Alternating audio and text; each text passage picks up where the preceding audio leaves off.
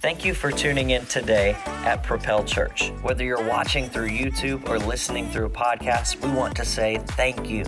Our hope at Propel is that you would be propelled into an authentic relationship with Jesus. From wherever you are tuning in, we hope that you are encouraged and inspired by this week's message. We are just like three weeks away from Easter. And uh, man, I'm super pumped and excited about that. I'm going to be honest, if, if, you're a follower of Jesus, Easter's a really big deal uh, because we celebrate that we don't live with a God who is dead. We live with a God who is alive, who's active, living, and breathing. And so, in light of that, we celebrate it. And so, in just a couple of weeks, we're going to celebrate Easter. It's a great opportunity for you to invite some friends and family uh, to spend a Sunday morning with you. If you're part of our church online family today, we want to say good morning to you as well. Church, could you do me a favor? Could you say good morning to our online family? Come on. Come on. So, uh, we are in week two of a message series called Compelled. And the whole purpose of this series is to really get you and I to embrace the design that God has on our lives to go out into the world and share the message of Jesus with people. And so last week we talked about John chapter 4. I told you it was my favorite passage of scripture for that weekend. And so I love, love John chapter 4 because we get to unpack God's word and see that there's a woman who is broken, who has all of these issues, and yet once she encounters Jesus, she leaves behind some things in her life that were identifiers. She walks into new life and she goes to share Jesus with other people. It wasn't that she had a seminary degree and now she was qualified to tell people about Jesus. She just simply from her story was able to go to the people in the town and say, Come and see a man who told me everything I ever did. What she's saying is, There's a guy who changed my life, who knew all the mistakes, the sin issues that I had, and he chose to come and have a relationship with me, anyways. And that's the good news of what we experience when we come to know Jesus. And this week, what I want to do is I want to deliver a message to you called The Labor Shortage is Over. Now, if you are living in 2022, you have experienced some labor shortage issues recently. I was going to a coffee shop the other week and I ordered a cup of coffee, and I, I thought, this was going to be a really quick trip, you know, but I wasn't going to the QuikTrip. That's different. I was going to a coffee shop. I was ready to get me uh, about four shots of espresso with a little bit of oat milk, and we were going to call it a day. And so I order my drink, and I know some of y'all are like, four shots? I'm like, come on. Yeah, I need it. I need it. And so was at this coffee shop, order my drink. I go and sit down, and I'm thinking this is going to be five minutes, maybe 10, at most 15. And 45 minutes later, I got my cup of coffee and I was like, oh no, you know, what is happening? And, and we've got to be kind to people in this season because the people who actually showed up to work, it's not their fault that there's a labor shortage. And so I was as kind as I could be. I just asked, hey, uh, you look like you're having a hard day. And she just said, this labor shortage is really killing me. Now, maybe it's not in the form of a coffee shop. Maybe you've experienced it when you walked into a restaurant and they said it's going to be a 45 minute wait, but you see that there are half of the tables available in the restaurant, but there's a labor shortage. Maybe it's not in the food industry at all. You're like, Pastor, you just keep giving food examples, right? Because come on. Maybe you've experienced it in the construction world where it's taking longer to get things, or, or there's so many areas where we've experienced labor shortage but the first labor shortage that we ever see, Jesus actually talks about. And so if you have a Bible, I'd love to take you to Matthew chapter 9 this morning. And this is what it says it says, And Jesus went throughout all the cities and the villages, teaching in their synagogues and proclaiming the gospel of the kingdom. the gospel of the kingdom is the good news about how God does things. When Jesus would tell parables, when he would teach, he would illustrate what the kingdom of God is like. In other words, what he's trying to do is say, You've heard about God your entire life. You've maybe grown up around church or the synagogue. Maybe you grew up reading the Torah. You knew the laws of God, but you may have never experienced the love of God. I want to make sure you understand how the kingdom works because the kingdom of God is different than the kingdom of this world.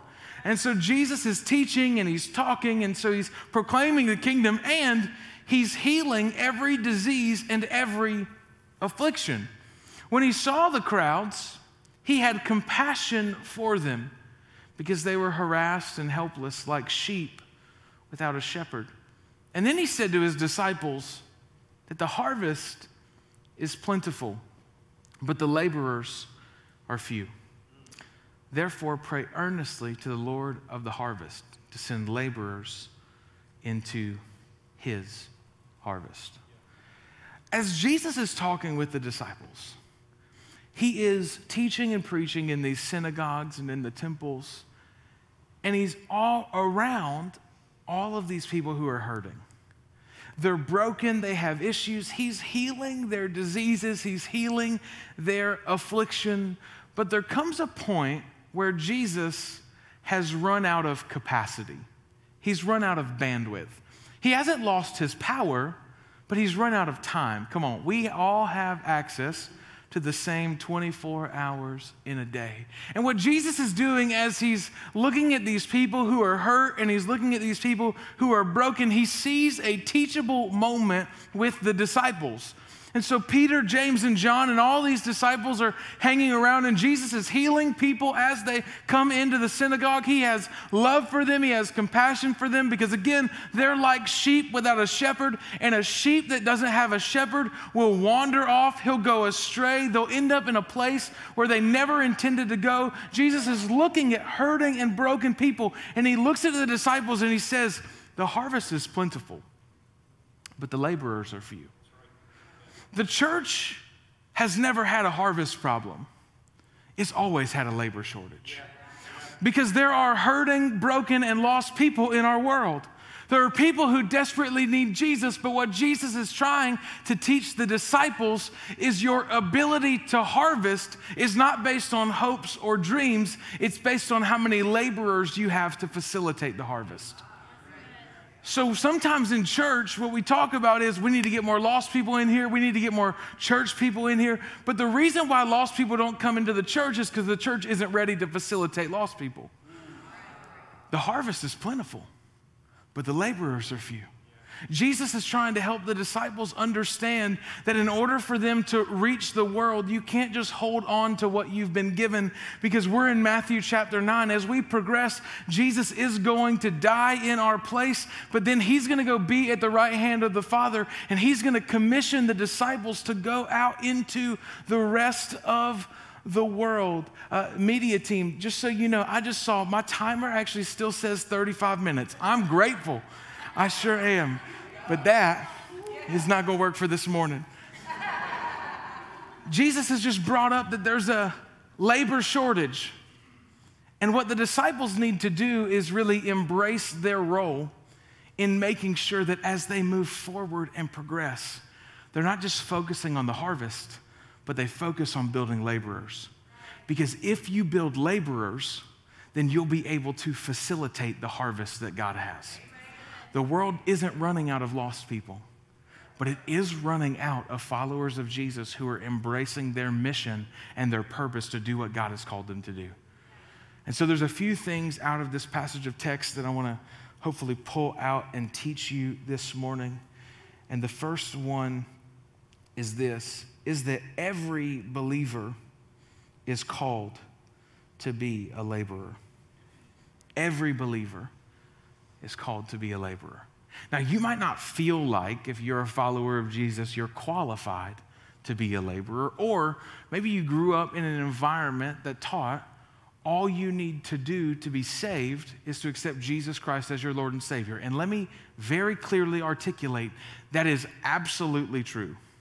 The only thing you need to do to be saved is to accept Jesus as your Lord and Savior. We'll get to a passage of scripture in a second that will confirm that, that it's not about works. But God has designed every single one of us to do something with our lives. If you go back to Genesis chapter 2, before the fall ever happens, you know what God does with Adam? He creates Adam, he breathes his life into him, and then the first thing he does is he gives him a job. because you were made on purpose, for a purpose, with a purpose. Having a job is not part of the fall, it's part of God's perfect design for your life and for mine. God designed us to work, He designed us to do something with our lives. Not, not only did God give Adam a job before the fall, but what we see as we keep unpacking and reading the text is that God would use Joseph to feed a nation. He would use Moses to lead a nation out of captivity. God would use more people over and over and over again. He would use Joshua to help the people enter into the promised land. He would use Esther to stand in the gap for people and pray. He would use Jonah to call a nation of Nineveh to repent from their sin. He would use David to conquer Goliath and Daniel to stand firm in the midst of a culture culture of compromise. God puts his people to work because from the very beginning, God's plan has been to accomplish his purpose through his people. And it doesn't just stop in the Old Testament with Ezekiel interpreting dreams or any of that. We go into the New Testament and we see that God places John the Baptist to pave the way for Jesus to come. We see that Jesus gathers 12 men, and Acts chapter 17, verse 6 says that these were the 12 men who turned the world upside down. Jesus would use Peter to establish his church and Paul to plant churches all around the world. Are you with me, church? Come on. God uses people to accomplish his purpose. Every believer is called to be a laborer. And here's the good news. You say, Pastor, why'd you just shout off all that, those Bible characters? Because if you go back and look at it, all of those people had issues. All of those people had problems. Sometimes we don't feel like we're qualified to be a laborer because we've made mistakes in our past. But God chose you on purpose for a purpose, knowing your faults and flaws and failures. That's the good news. That God saw your resume looked terrible and He still hired you, anyways. Come on, that's a good, gracious, and loving God. But who better to preach the good news of Jesus than those who have experienced it? So God has called you and I to be laborers. I love what Ephesians chapter 2 teaches us. It says this that God saved you by his grace when you believed. And you can't take credit for this, it is a gift from God. Salvation is not a reward for the good things we've done, so none of us can boast about it. Paul wants to make sure we understand, as he's writing to the church in Ephesus, that salvation alone is based on you and I accepting Jesus Christ as our Lord and Savior. That it's not about works, it's not about the good things we've done. Paul says, so that you can't take credit for it. It's not a good gospel, it's a watered down, it's not even good news at all that our salvation would be based on human performance. Because that would mean once you stop performing, you're not saved. That's not how salvation works. Salvation is based on the payment of Jesus alone. But then, after Paul talks about how we're saved, by grace through faith, it's not something we can take credit for. The very next verse says this For we are God's masterpiece. You're a masterpiece. That's really good news. Because you know what? You know what? The uh, you ever met artists and they're like artists are weird people. Can we be honest for? Because you'll look at something an artist created and you won't think it's a masterpiece, but they do, because they created it. That's why art gets its validation from its creator. So we're a masterpiece. He created us anew in Christ Jesus so we can do the good things he planned for us long ago. So, no, church, we are not saved by our works, but we are saved to work. We're saved to work out our salvation, to go and share the message of Jesus with others so that we can do the good things that God planned for us long ago. And I really think what Jesus is teaching these disciples is that saved people are sent people saved people are sent people. Jesus is sending us, those who have accepted him as our Lord and Savior, into the fields. As Jesus is looking at these people who are broken, at these people who are hurting, and he talks to the disciples and he says that the harvest is plentiful, but the laborers are few. The role of a harvester isn't to just sit in the house, it's to go into the fields. And the fastest way for a church to lose its effectiveness is to stop going out, is to stop telling people about the goodness of God because the church of Jesus Christ was designed to be a movement, not a monument. It wasn't designed to be a pillar where we just celebrate the things of the past. It was meant to be a movement where we get excited about what God is doing in the present and in the future. We're called to be people who are moving, and we are on mission. God's design for the church is to grow and to expand and to overtake the kingdom of darkness, to heal the sick, to cast out devils, to reclaim territory that the enemy's taken. This is God's plan for his church. John 17, 18 says this as you have sent me into the world. This is Jesus talking, and he's talking, he's having a conversation God, with God. As you sent me into the world, I also have sent them into the world. Who is them? He's talking about the disciples, and he's talking about us. In other words, Jesus dies for the world, but then sends you and I into the world to carry that good news. Paul says, How will they know if they don't hear? So we have a responsibility as followers of Jesus to carry this good news into the world because that is what God has designed his believers to do. It reminds me of uh, Mark chapter 5. We see a story very similar to John chapter 4. It's one of my favorite passages of scripture. And uh, Mark chapter 5, you see a demon possessed man you, you see a guy who lives amongst the tombs, he's living in the graveyards, and which is, I mean, he's weird. He's got a lot of issues. Okay. But as he comes onto the, as Jesus comes onto the shore, immediately he submits to the authority of Jesus. He's demon possessed. Jesus cast out these demons into a herd of pigs and you know, I mean, I'm just saying if you're a vegetarian, demon possessed bacon, that'll like, that'll preach. These pigs run off the cliffside, they fall to their death. And then this man is sitting there and he's completely changed. He's experienced transformational power that Jesus has. And the people in the town were really nervous. They were scared. They asked Jesus to leave, and he agrees. But this man who was once demon possessed runs to Jesus and he says, Let me come with you. He wants to just sit with Jesus because Jesus has changed his life. He's done something amazing. When everybody had abandoned him, Jesus was there. Jesus was the only person who met him where he was at, who didn't just uh, avoid him because of his brokenness, but instead saved him, redeemed him, and transformed him. And Jesus looks at him and says, No, you can't go with me. Go home to your family and tell them everything that the Lord has done for you and how gracious and merciful He's done. And the end of the text says that as the man goes into the towns to tell people that everyone was amazed and believed in Jesus. The important thing there is that Jesus didn't design this man who had experienced his transformation to just sit in the boat or to just come in and sit in church.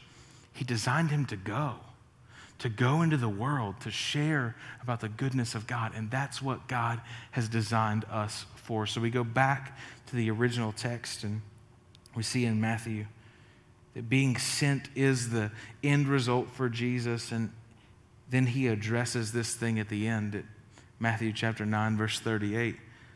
After he said, The harvest is plentiful, but the laborers are few. You ever felt like God said something really important and then it was like, well, so what do we do now? And so this is what the disciples are doing. And he says this Therefore, pray earnestly to the Lord of the harvest to send out laborers into his harvest. In other words, God actually wants us to harvest. And I'm going to talk about what harvest looks like in just a few minutes. But what's important is the next step is that we send out into the harvest. How do we know what it looks like for us to be laborers. I've got three things for you. They're going to be probably the most practical things in this entire message. The first one is this laborers need to discover their purpose. Your purpose is different than everybody else's. Now, all of us have the same calling. We teach this sometimes, uh, I think, a little misguided in church where we, we talk about, oh, I was I was called to preach or I was called to be a worship leader. Uh, the calling of a believer is to make disciples, period. The assignment fleshes itself out differently.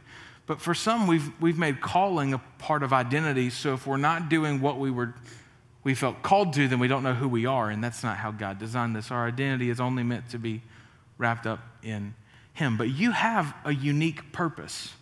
I like to say it like this you're weird on purpose. You know, like there's some things inside of you that from the very beginning, while you were being knitted together in your mother's womb, as Psalm says, God formed you and He put some things in you. And until you discover what He placed inside of you, you will never begin to experience the power and the presence that God has to do things in and through your life because there's a reason why you still have breath in your lungs. If you're not dead, God's not done with you. So you need to figure out why God put you here on this earth. And can I tell you, uh, some people live in this spot where they're like, man, I fear for my children. Here's the greatest news of all God knew your children would be in the world they're in today, and He strategically placed them here for that reason because they have purpose. I'm not afraid of the darkness of this world. We walk as children of light. But you need to discover what God placed inside of you. And so we have this thing here called Discover, where we don't give you, I mean, you get a gift at the end of it, but like we don't give you spiritual gifts. Only God can do that. What we do is we help you uncover the unique design that God gave you. We help walk you through some assessments and some gift tests. And I'll tell you, it's not a perfect system and it's not a one stop shop. If you come to discover and then you, you don't do anything with the information you got, you're going to probably feel like this doesn't work. But when you use it as a tool to uncover and then grow from that spot, you'll figure out how God uniquely designed you. And Discover happens on the fourth Sunday of every month.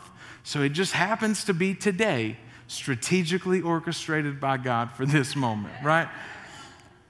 So if you want to be a part of that, it takes place after our 1030 experience. It's at 12 o'clock. I say it like this. I can't do my job as the pastor of this church if you don't help, if you don't allow me to help you figure out how God designed you. Because the call that God, Ephesians 4 is my job description. I'm here to equip the saints for ministry, and that's how we do it. You need to discover your passion. Next thing you need to do is unleash. I'm sorry, you need to discover your purpose. Next one is unleash their passion. You need to figure out what you're passionate about. Now, everybody is passionate about different things. Honestly, if you scroll through social media, you'll see who's passionate about what pretty fast all of us have passions for a reason, and your passions are connected to your purpose. Now, sometimes we have misguided passion, but a lot of times there's things that we're passionate about that we just don't understand how they play a role in our purpose. And no one will ever be as passionate about the things God designed you to be passionate about. So I was talking to somebody the other day, and they, they came to me and, and they said, Pastor, why are we not doing something about this? And I said, No, we're the body of Christ. Why are you not doing something about this? Because you're passionate about that. And we'll facilitate opportunities for you to utilize your passions, but you can't just pass off your passions to other people because God gave them to you for a reason. For some of you, you're really passionate about serving single moms or serving parents of mixed family. For some of you, you're incredibly passionate about serving the homeless people or making sure that children have food.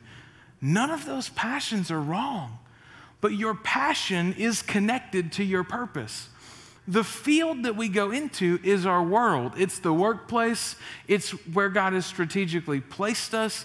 And as we look at those things, your purpose and your passion begin to help reveal how God designed you and how you'll make a difference in the world. Can I tell you what I'm really passionate? I'm going to tell you two things I'm incredibly passionate about. The first one is I'm really passionate about people having an authentic relationship with Jesus. That's why I tell you, if you're looking for a church where you can just come get your little checkbox off, you're going to be real miserable after three months. Because I'm going I'm a, I'm to stay on top of you. I'm going to talk to you all the time. You, some of y'all are like, you talk about Discover every week, and I ain't never going to quit, you know? Because I believe in it that much. I believe in helping you figure out how God designed you because there's a reason why you still feel empty. Because you've never tapped into the purpose God created you for. We're passionate. I'm passionate about helping people experience an authentic relationship with Jesus. I'm really passionate about helping people open God's word and it becoming living and alive. That's why we tell stories all the time. I, honestly, I'm passionate about helping people laugh in church because some of y'all look miserable sometimes. passionate about that. And I'm also passionate about making sure that pastors stay healthy. And so, if, if you look at the, the way I spend a lot of my time, I spend it serving other pastors and other churches around the world because I really have a heart to make sure that pastors and ministry leaders and, and in ministry families stay sane, centered, and married. Like, if we can do that, it matters. Those are things I'm passionate about. What are you passionate about? What do you love? Not just what you're against, right? Sometimes that's all. That's, your passion is not what you're against, it's what you're for. Figure that out. And then here's the third thing embrace their placement. Miserable laborers make terrible harvesters. you are placed where you are by God for a reason. You may not like your boss, you may not like your job, you may hate your coworkers. But until you embrace your placement, you'll never fall in love with the mission field that God has strategically placed you in as we're laborers going out into His harvest, into God's field, what we need to do is embrace the fact that God has strategically placed us where He has us for a specific reason. It doesn't mean that you're always going to love where you are, but you will bloom where you're planted if you quit fighting the nutrients that God is trying to pump into the soil. You've got to embrace your placement. So, for some of you, you are miserable in your workplace. But what if you viewed your workplace as a mission field where you went in for the purpose of helping people get just a little bit closer to Jesus? I'm not saying you got to shove a Bible verse down their throat or passive aggressively put a sticky note on Karen's lunchbox with a Bible verse because she made you mad. I'm not saying any of that. What I am saying is take it one day at a time. You want to know the easiest way to share generosity with people? Bring in donuts. Your workplace will go to a whole nother level with that holy glaze of Krispy Kreme, right? If you'll just begin to share Jesus on a practical level, like, like conduct yourself in a way that when, when people are going through hardships, when tough things happen, you live differently than everybody else or everybody's mad and gossiping about somebody and you just choose not to, and people come to you later on and go, Well, why don't you do that? And you get the opportunity to say, I just believe my hope is in God. And share Jesus on a real level. Hey, why did you why'd you buy my lunch today? Man, God's just blessed me so much, and I, I just realized I'm blessed to be a blessing to others. It, it's not as hard as we make it, but you've got to embrace your placement because if you don't embrace your placement, you'll see people in the field as a problem, not a harvest. And these people are not problems to be solved. I hate when people take people on as projects. You don't need another project. You don't even finish the ones you start now. People are not projects. People are God's plan. People are God's children. They're His design, and He loves them and He desires relationship with them, which leads me to the last point. What is the harvest? Well, the harvest is when people, when lost people, find Jesus.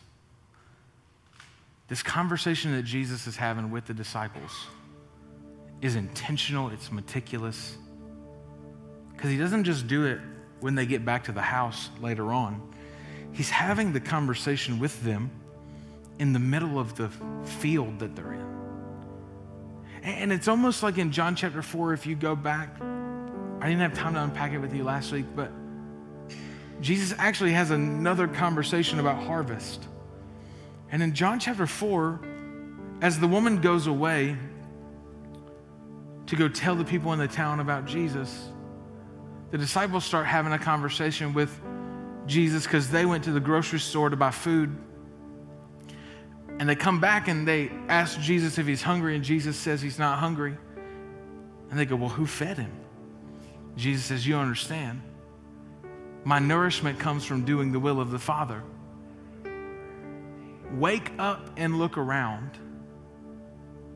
And he then begins to talk about harvest. But when he says wake up and look around, just based on the flow of the text, what we can see is happening is that this woman is coming back with thousands of people to hear about Jesus. And Jesus is saying, look, if you if you're not paying attention, you're going to miss the harvest.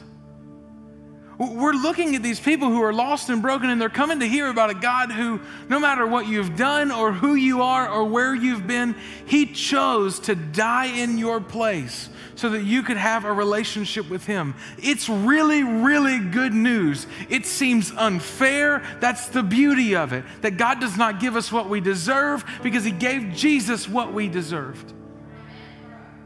And so, as we look at this story, Jesus is saying, Look, there's a harvest, and the harvest are people who come and experience and find Jesus. Because when you find Jesus, you find life. So he looks at these disciples in Matthew chapter 9 and he says, Hey, there's all these people who are hurting and broken.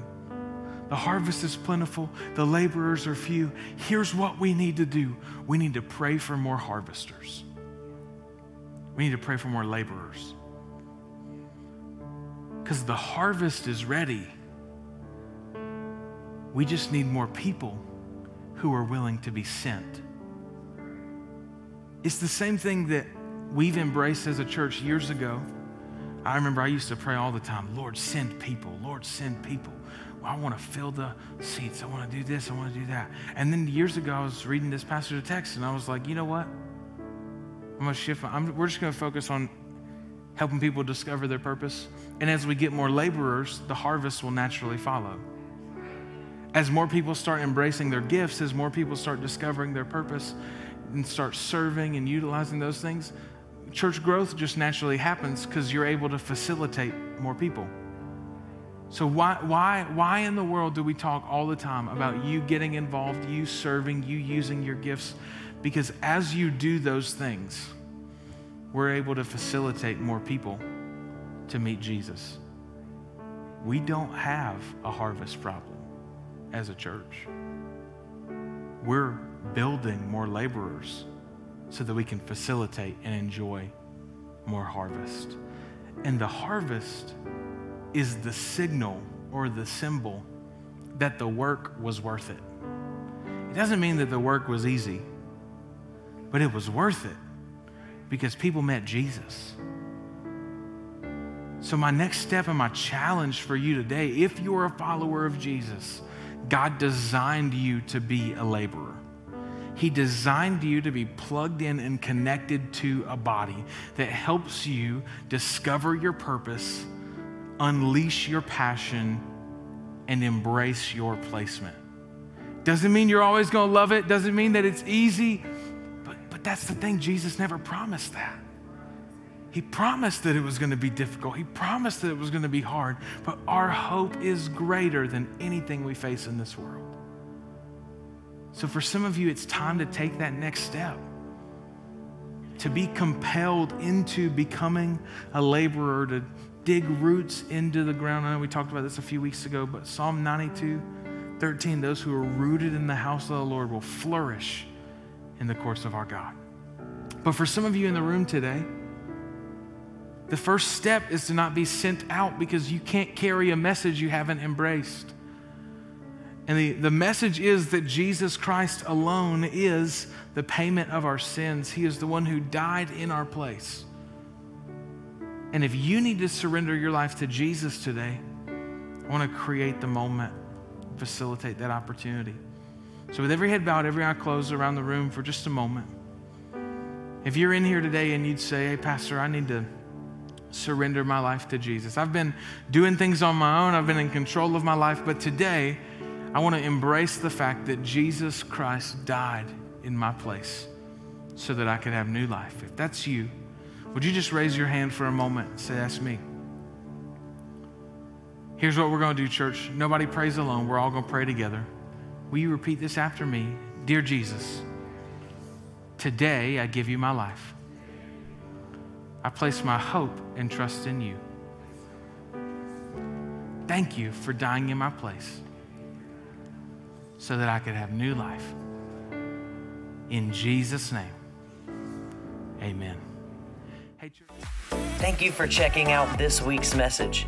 If you made any decisions for Jesus, or you need a next step, or have a prayer request, let us know by going to www.propel.church/hub. That leads you to our digital connect card where you can fill out all of that information as well as see what we have coming up here at Propel. Thank you again for tuning in, and we hope to see you again soon.